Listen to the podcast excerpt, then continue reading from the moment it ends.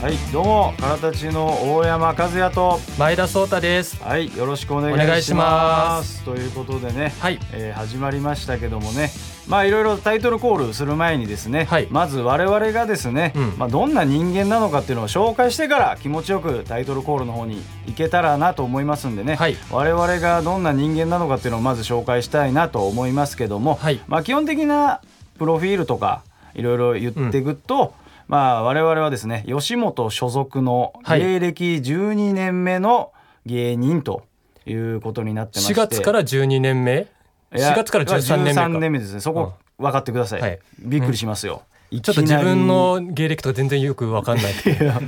もうね、はい。こぼれてますね。はいすで、にそういうところが端々に、まあ後ほど後で言うんですけども、はい。えー我々がですねどんな人間かというとですね、はい。まあネタとかでもねうん。よくやらせていただいてるんですけども、まあダブルオタク漫才なんてね、はい。あの自分たちはもちろん言ってないですけども、まあ周りから言われることがあるぐらいお互いオタクなんですよねそうですね。我々がね。僕の方がアイドルオタクで、はいまあ AKB にハマったのがきっかけでアイドルオタクになって、そうそれが12、ね3年前、大学生の時で、で今坂道グループ桜坂とか日向坂応援してて。まあ要するにこの12、3年間ずっと秋元先生に搾取されてるっていう。いきなりパンチ食らわすなよ、お前 そんな。だからまあ簡単に言うとあなた芸歴よりもオタ活の方が上っていうこそうだとですよね。ねだいぶ秋元さんに貢いでるんで、はいということですね。財産の5%ぐらいもらってもいいんじゃないかなと思ってんだけど。やめてください、そんないきなりフルスロットルで来られても困りますからね。で私のね大山の方がですね、はいまあアニメ兼恋愛シミュレーションゲームの趣味のオタクとはい。いうことになってまして。まあ主に、まあ、まあアニメももちろん好きなんですけども、うんまあ恋愛シミュレーションゲームの方が非常に好きと。恋愛シミュレーションゲームっていうのは具体的にどんな感じなんですか、うん？いや具体的にあのだからあのーまあ俺ら世代で言うと「ときめきメモリアル」とか、あーあのーえっ、とちょっと新しくなるとちょっとエッチなやついやちょっと早いなお前早いよお前。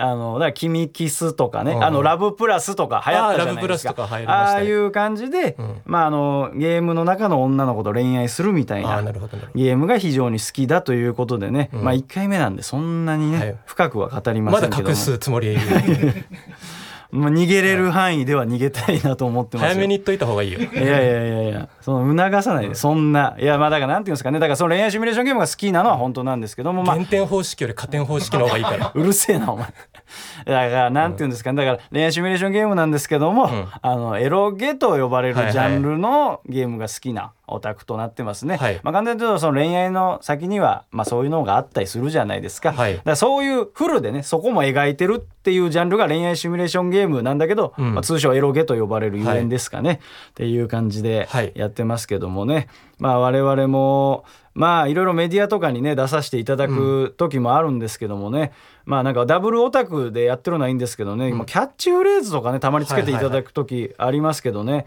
まあなんでしょうね。キャッチフレーズを聞いてもらったら我々がどんな芸人かっていうのよりわかるんじゃないかっていう、最初アメトークとかに出た時に、一歩間違えたら犯罪者ってキャッチコピーつけられてて、たまんなかったっすね、でさ、うん。まあ、1回目は一歩間違えたら犯罪者なのよ。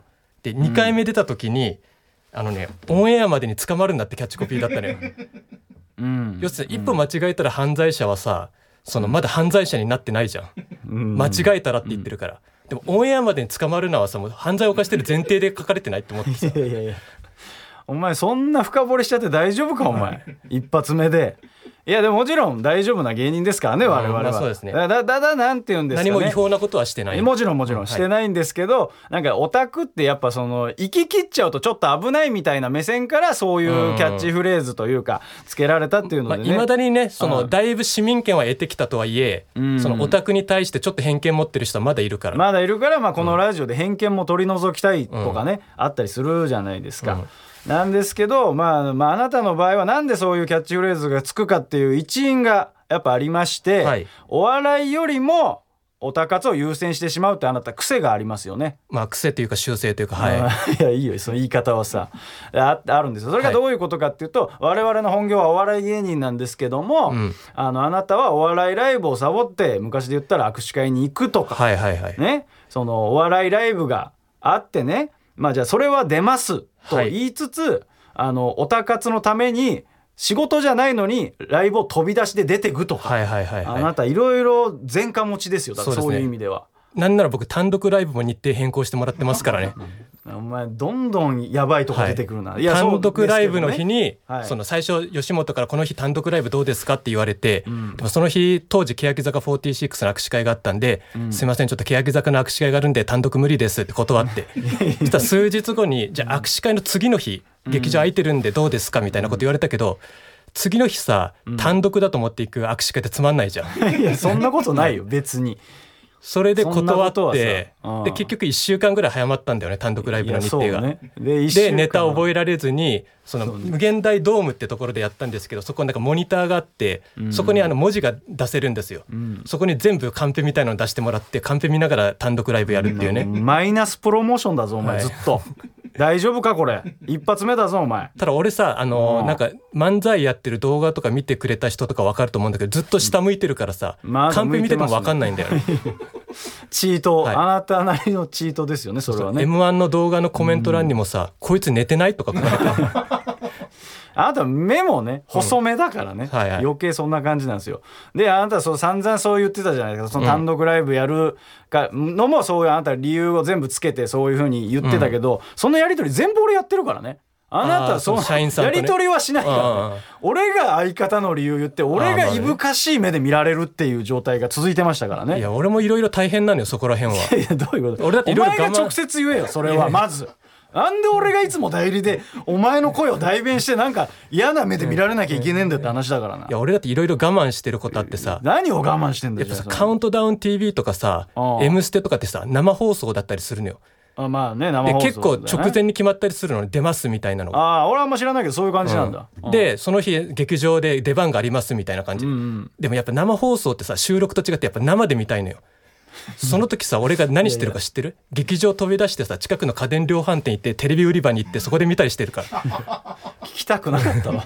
そんなこと。確かにお前なんかそのライブ終わった後とかなんかあのライブ終わった後ってなんか写真集合写真とか撮ったりするんですよ。お前いない時全然あるもんな。全然あるね。なんかいないですって。あの俺も意味わかんなすぎて、だからライブ終わった後集合写真撮るっていうのはみんな認識してるから、うん。絶対いるはずなのにあなたいないのよ。いないいない。いやどういうつもり？だからそういう家電量販店行ったりしてだから分かってるじゃん。集合写真撮るのはさ。家では見れない 4K テレビの最高画質の推しが見れるんだお前どんどん良くないこと言ってるなお前。集合写真撮らない理由もそれだからなお前、はい。はいだからもう俺だけで撮ってる時も多々ありますからね。っていうことでね。でもそういうあなただって舞台の合間とかになんかマンだらけとか言ってません？いやでも合間かどうか。いやでも俺はちゃんと守ってるからね、うん。合間というかだからライブが2本あったら1本目終わりの空きの時間には行きますけどあなたみたいにライブ中には行かないんですよ。いやでもその空き時間にさなんかいなくなるじゃん、いなくなりますで、ね、いや何してたのって言ったら「いやちょっと夜風に当たりながらちょっとトークのこと考えてました」みたいな。その次のライブで話すトークのことを考えてたみたいな。夜風に当たりながら。お前すごい嫌な切り取り方するな。でそのライブのトークで言ったかもしれんけど。違う違うそんな嫌な感じじゃないよ俺は。でそのライブのトークで何話すのかなと思ったらいきなり「あの僕エロゲ好きなんですけど」夜風に当たって何考えてんだよ」みたいな。うるせえ別にいいだろ夜風にあったって考えてたってエロゲのトークをよいやだから俺はその劇場だと緊張するんで外行って考えたいっていうのがあるからああの外出たりしますからあなたと違って守ってますからルールは。だからもう分かるでしょ。もうこれ聞いてるねリスナーの方は分かると思いますけど良識のあるえーエロゲオタクと良識のないアイドルオタクですからね。エロゲってだけで偏見で見ないでいただきたい。俺は良識ある方だから、ね。ただ、そのエロゲがだいぶマイナスなのよ。お前。ふざけんなマジで。お前エロゲで俺全部失ってるみたいに言うなよお前いやだとにかく良識ないのお前だからねっていうのは言ってきたいもう1回目からフルスロットルで行かせていただきますけどね、はい。ということでなんとなくちょっとかかっちゃいましたけど自己紹介の方は終わったのかなとはい。いうことでね最初のタイトルコールいっていきましょう。それでは参りましょう。N93 からたちの最果ての先生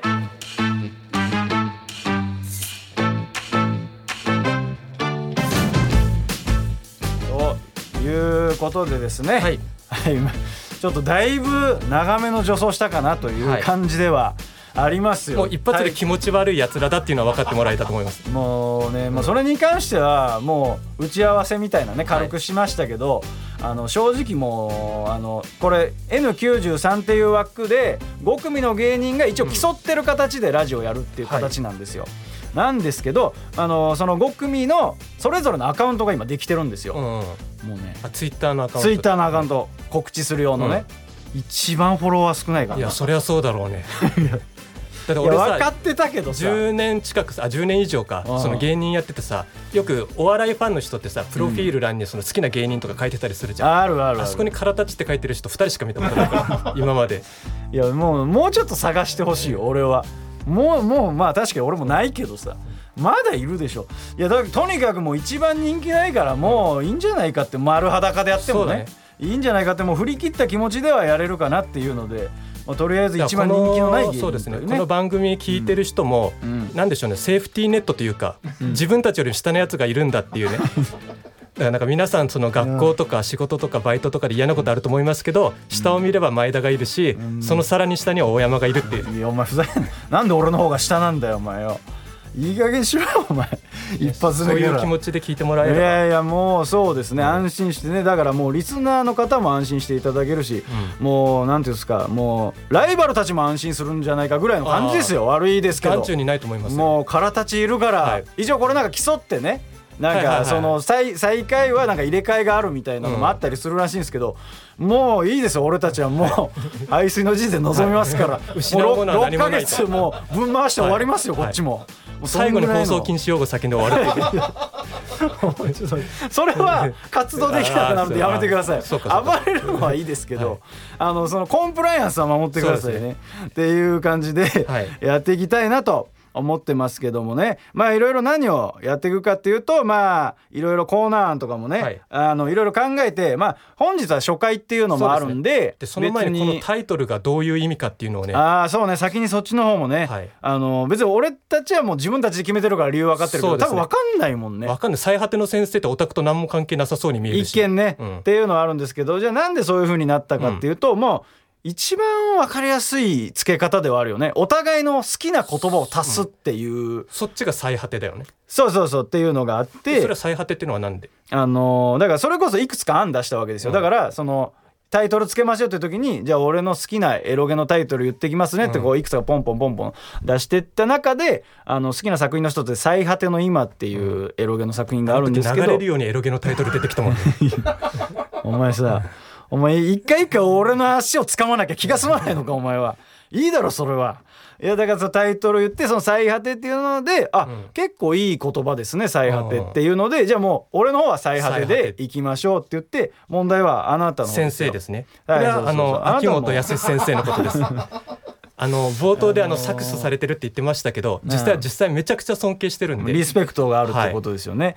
で、だから最初、うん秋元康っていう名前をタイトルにつけようかっていう そうね、案も出た最んですけどね。訴えられたら終わりだと。向こうは巨大権力なんでそうね。僕らなんて人人握りらいくでやばれつかその、まあ、あなたが好きなのが秋元康先生だってなった時に、あの語呂的には最果ての康がい。いんじゃないかっていう案は出たんだけど、はいはいあなたが言ったように、はいちょっとやっぱりバレるし気づかれた時にやばいんじゃないかっていうのでそうですまあ 先生だったらまあいろいろ意味ある。伝次郎先生の可能性もある。そう伝次郎先生サイドにもなんかちょっとチクリと言っちゃうから、はいそうなると。だからまあ先生ってまあ広い意味だし、うん。別にもう問題ないんじゃないかっていうので、ん。最果ての先生っていうなったっていうね。でそのたまたまですけど意味合い的にもね、最果ての先生ってなんかその奥にいるオタクの我々がねまさしく最果てにいる最果てにいる、まあ、先生になって、うんまあ、リスナーたちにそのオタク情報を届けられたらなっていう意味もねできて。そうですね。そう。だからいろんな意味がこれできるんじゃないかっていうもうリスナーの方にもね深読みしていただいてねこういう意味あるんですかとかだ。言っていただけたらいいなっていうのはがあります、で我々がですねまあ一応こうやってねオタクの話をしつつもですねまあいろいろコーナーとかもね、うん。やっていきたいなと思ってましてまああのこれ初回なんで当然そのメール募集とかもしてないんで、はい。一応参考でこんなことをやっていきたいなっていうので、まあ今後ね興味出てあこういうの送りたいですとかあったらもうね後々あのアドレスとか言うんでね、はい。応募していただきたいんですけど一応まあコーナー案とかもありまして、はい。前田先生の推しメン人生相談はい。とか、あのオタグッズだけのおしゃれ企画、うんうん前田目撃しました。はい。などですね。で一応その案で書いてあるんですけど本当にちっちゃく書いてありますね。俺のコーナーだけなんとなく定着してきたら大山和也美少女ゲームガチ評論っていうね。俺の案だけすちっちゃいし文字量も少ないし、もうもう端っこの感じよね。隅っこのコーナーみたいな、まあ今の時点でだいぶ格差はできてる いやでもそれは悪い意味じゃないんですよ。もうこれはもう作家の方にも俺聞いてますけど、やっぱアイドルオタクの方がどうしても間口は広いじゃないですか、それは俺も理解してます。エロゲの方がちょっとどうしても間口狭いっていうんでもう徐々に徐々にこそうリスナーをは地上波出れないもんね。いや出てるわ。地上波アメトークで全然喋ってるわ俺。いやそっちの推しのキャラとかは出れないじゃん地上波出れますよ別に。服着てる立ち絵とかもありますか。らいやいや当たり前だろお前。ずっと裸なキャラいるかお前。であってまあ一応どんなねコーナーかでまあ一個じゃあ一例で言うと前田目撃しましたっていうのは、はい。まあ相方がねこれよくあなたツイッターの DM とかでよく言われてるんですけど、なんかあなたってまあ当然オタ活してるからいろんなオタクの現場行ってるじゃないですか、であのーそのオタクの人でなおかつお笑い好きな方が、その前田さんどこどこにいましたかって問い合わせがあなたちょくちょく来てるっていう。結構 DM に来るって。そう。で物販に並んでましたよねとか。とか、うん。でそれが本当のこともあれば、うん。いやそれ俺じゃねえよって時もあったじゃないですか。あの基本的にさやっぱ坂道グループとかってあの倍率高いからさ抽選うん。抽選外れたりすんだよん。で俺が行ってないライブとかでも前田さんいましたよねとか そうそうそう8通とか来たことあって。いやだからもうそれがそのままコーナーになるんじゃないかってことで、俺みたいなやつ何人いるんだっていうさ。そうそういうことです。あなたはだからもう没個性のオタクなんでだからそれがもうだからその投稿があればそれがあなたかどうかを検証するっていうコーナー分かりやすく。自分に似た人ってさ世の中に3人しかいないらしいんだけどさ、うん。俺8人ぐらい見つかってるの そうね。そうでだからあなたみたい3人さ人なんか会ったらなんか死ぬみたいな話あるじゃん。あるあるある。ら俺ライブ行ったら死ぬかもしれない まあ自分に似たやつすぐ見つけて。あなたマジ56人いるかもしれないですもん全員並べたらね、うんその会場にいるオタク。っていう コーナーとかいろいろやっていきたいと思うんでなんか気になるもんあったら、はい。まあ、ちょっとこういうやつやってみたいですみたいなだから送ってみたいですみたいなのがあったらね、そういうのも送っていただけたら。全然普通にライブとかの感想でもいいですしね。何でもいいです、とりあえず最初はねあのまだ方向性我々も固まってないんで手探りでやっていこうかなと思ってますんで、であの毎回やっていこうと思ってるコーナーがあるんでもうそちらの方のタイトルコールいきましょう。はい、最果てのオタニュース。はい。というコーナーで、うん。もうこちらはね、あのーもうレギュラーでやっていけたらいいかなっていうコーナーでこれはリスナーの方にね募集とかすることではない感じのコーナーになってまして、はい。まあ、これどういったことかっていうと、まあ、我々オタクなんであのうん世の中っていろんな時事ネタがあるじゃないですか、ニュース、普通のニュース、ネットニュースとかね。ネットニュースとかあるじゃないですか。まあねもうラジオでそういう喋ったりする芸人の方とかもいらっしゃるじゃないですか、うん。時事ネタみたいな。だそれのオタク版みたいな。そうですね。ことですよね。だから我々はほら別に普段世に出してないけどもうオタクニュースっていうのは常に日頃キャッチしてるじゃないですか、お互いまとめサイトとか見てるしね。見てます。見てますね。たまにさネタ合わせしててさ、ちょっと俺も考えるわってそっち考えてるんだけどさそのガラスに映るのよあの携帯の画面が、まあまあ。よく見たら普通にまとめサイトとか見てるもんね まあまあ、そういう、まあ、ネタいいネタないかなみたいな、とこもありつつ普通にそのエロゲ好きなんでエロゲのニュースとかうん。集めてたりするんですよ、だからそれのニュースを発表して、うん。まあまあいろいろ喋っていこうっていう企画ですね。で本日はですねあのお試し版として、まああなたが今回持ってきていただいてるということで、あなたにちょっと発表していただきたいなとはい。思いますけどもね、まず最初のニュースじゃああなた言っていただいてよろしいですか？はい乃木坂46リアルイベント開催。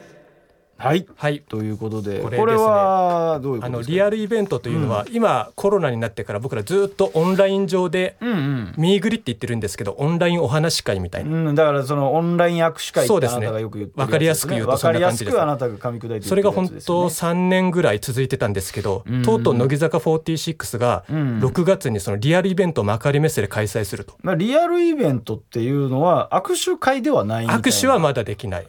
ただその、はい。まだ詳細は今の時点では分かんないんですけど、うん。おそらくアクリル板越しとか飛沫防止シート越しに推しと話せるみたいな、うん。握手はできないけど。ああじゃあ刑務所の面会スタイルと同じです。あなるほどね。違うのは、うん。その刑務所の面会は後ろに刑務所のその職員の人が立ってるけど、俺たちはバイトの剥がしの人が立ってる、その違いだけなのだ。って分かんないけどさ握手しないんだったら剥がしの人ってまあいらない。いいるいると思うよ。多分もう時間ですみたいな。ああ時間ですってことで、剥がしはいるのか、だってそのアクリル板越しにやるってことは一応だから飛沫防止対策とかコロナ対策なわけじゃない、うんうん。何そのなんかアイドルとオタクはアクリル板越しだけけどど剥がしとオタクは別にいいやみたいな。最悪感染してもいいやみたいな。だいいや大丈夫かお前。そんな切り口でお前言って大丈夫か。さ刑務所の面会スタイルって言ってもさうん。受刑者側は俺たちだからさ。まあ、受刑者だとしたらみたいな、いやいやよくないですよ。でもそれでもね、うん。コロナは受刑者だろうとかねしていただかないといけない、だからその、はい剥がす側にもうん。ケ,、ケアは必要じゃないですか。だからそこの詳細はまだまだまだです、まあ向こうも詰め切れてないちょうどこれが発表されたのが、あの WBC のやってる期間だったのよ。うん。だから日本中がその例えばメキシコ戦とかでさ、うん。サヨナラヒット打って勝ったみたいなあったじゃん盛り上がってて日本中が。あれと同じぐらいオタクは盛り上がったよ。ほんと近くにいたオタクとハイタッチしたからね。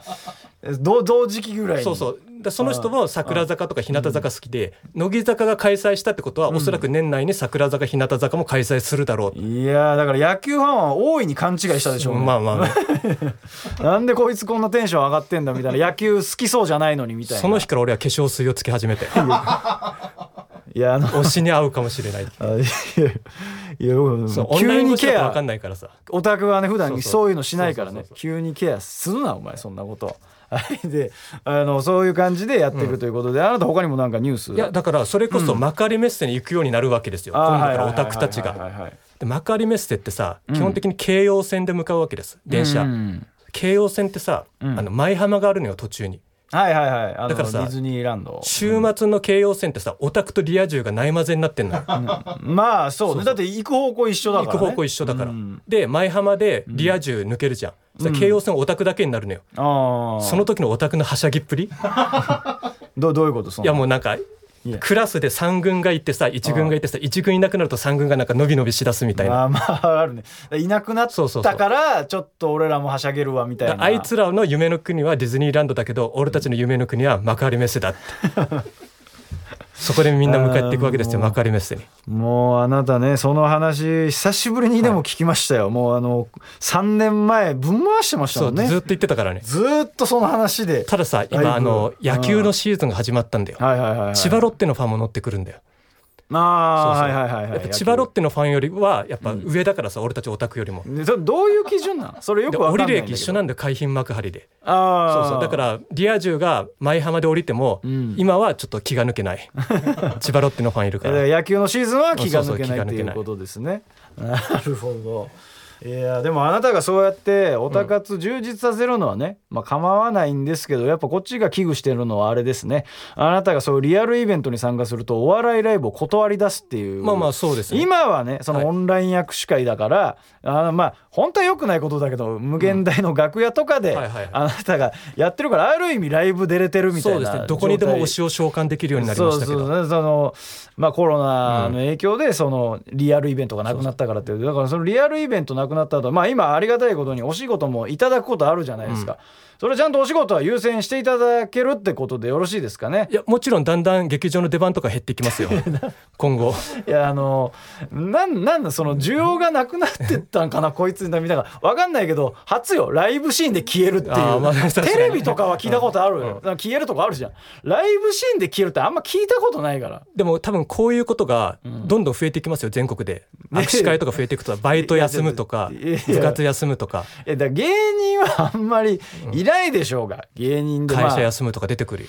いやでもそれはうまいこと言うじゃないですか、あなたの場合バレますからね。もうこんだけ喋ってるし俺も調べるからあなたが休む時は。マジで。あ調べるの？当たり前でしょそれは。調べるに決まってるでしょそんなでももんみんながさ会社とかバイトとか休み始めたらさ、うん。やっぱ経済もだいぶ悪くなっていくと思うんだよ。いやちょ日本の。あお前いい加減しろお前。なんかすげえいいように言っ今日シフトて入れませんみたいなと増えてくるからさ で日本の経済はどんどん下がっていくと思われるんだけど、うん。CD の売り上げはめちゃくちゃ上がっていくのよ。だから握手会がまあそっちの復活したっていう。経済は音楽業界とか盛りあ上がる。のね坂道グループよりも先に NMB48 が握手会復活させたのよ。うん。めちゃくちゃアルバム売れたらしいのよあーやっぱなんだろう、うん。直結してんのかねそうそうそう。イベントとだからその辺の経済は上がっていくからプラマイゼロ、いやプラマイゼロじゃないよ。俺にとってはマイナスなんだよお前が活動しないことによって。タワレコとか HMV の株価とかめっちゃ上がると思う。いやお前何者なんだよお前。そっち側の人間じゃないだろ、はい。お前は。っていう感じでねあのおたかつのニュースをやっていきます。はい、で一旦 CM です。からたちの最果ての先生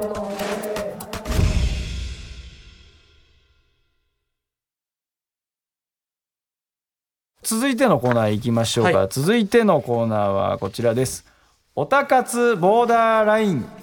ということで、はい。まあ、時に常人の理解を超えてしまうオタクの活動。そんなオタクたちが今までやってしまったもしくはこれからやろうとしているこれはちょっとやりすぎかなというオタ活を紹介してありかなしか判定するっていうコはい。ーナーをやっていけたらなと思ってるはい。ものになってます。で初回は当然募集してないんで、あなたの実体験をもとにはい。喋ってもらおうかなと思っております、それを私大山が判定するとい。うことになってますんで,、お願いします、はい。では行きます。うん、僕はとある現役大学生のアイドルを推しているのですが、その子が通っていると噂の大学のオープンキャンパスに行くのはありでしょうか？なしでしょうか、なしだよそれ。は そのなんかシンキングタイム挟まないよこれ。悪いけどとある大学生のアイドルを推してる。いやいいよ。そこまでは、うんうん。その子が通っていると噂の大学のオープンキャンパス。ということはつまり大学は公表されてないわけです。まあそうですね。2チャンネルか5チャンネルか調べて、はい。そこにオープンキャンパスで行ってその子がいやもういるかいないか調べる。もう軽犯罪です。ダメです。あのこれすごいホットな話題があってで乃木坂46の池田テレサちゃんって子が東京芸術大学に合格したって、うん。めちゃくちゃビッグなニュースがあったのよ、まあそれは公表されてるから、ね、それは公表されてる、うん。でそれに対してその東京芸術大学の職員の方が職権を乱用する時が来たってツイートしてクビになったのよ。いやだからこれ絶対ダメです。よくまあニュースになっちゃってるからそれも表出てるから、まあしょうがないけど本当にもう良くないオタ活の例ですよこれは。あなたにそこまで行かれるとこっちも困るわけですよ。なしですこれは。じゃじゃあ赤本を買うっていうのはどう？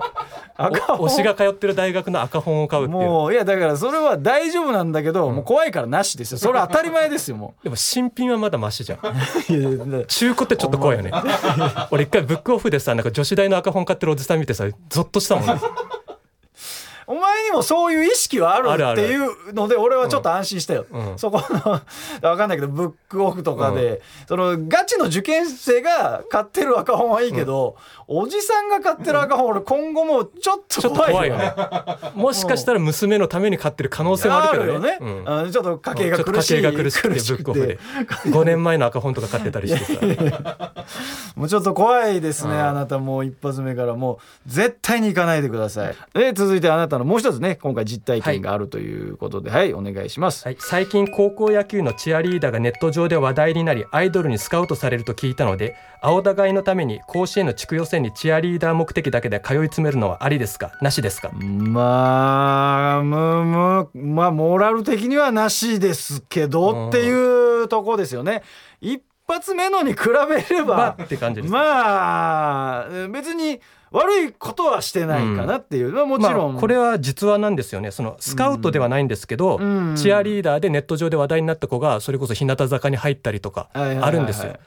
ああなるほど。そこからみたいな。そうそうそう。分かんないけどおその業界の人が見ててなんか声かけるみたいなことなのかな？多分声かけてはない。ただその子が多分アイドルに憧れててオーディションを受けたってだけなんだけどうん。実際その子はその素人っていうかそのチアリーダーの時にん。ネット上で話題になったらしいの。このチアリーダーめっちゃ可愛いみたいな。ああだから本人も別に言ってはなかったそうそうのそうそう。かなだからそれが後からバレるみたいな、もうあなたもうそこまで行きますか、うん。高校野い球や聞いたらさやっぱうん。NHK のそういうカメラとかも可愛い子を狙って映すらしいんだよまあなんかだってネットでよく切り取られて話題になったりするもんね、なんかこの子が可愛いみたいな、ね、散々さルッキズムルッキズムとか言っててさ。ちゃんと可愛い子映すんだなと。いやちょっと待っててお前。これ1回目だぞお前。お前どんだけ世相というかバシバシいくつもりだよお前勘弁してくれよお前。初回初回で打ち切りみたいにならないことを祈るよ俺は。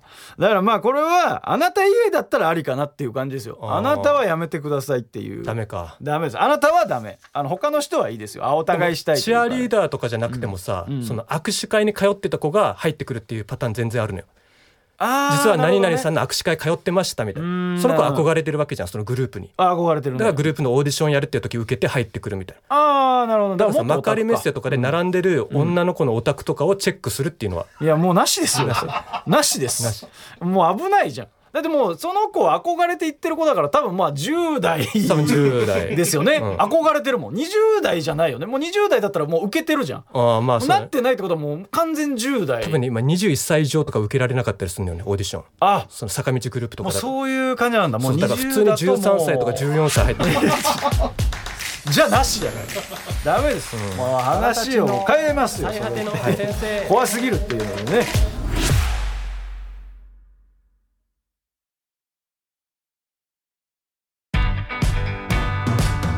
というわけでエンディングです、はい。というわけでねはい。もう最初からフルスロットルな感じでそうあなた喋ってましたけど、はい。もう2回目3回目怖いですよ。怖いですね。あなたがいやこれはもちろん生放送じゃないっていうのが唯一俺の救いというか、炎上しそうなところはカットしていただいて。もうおお任せしますよ、はい。皆さんに。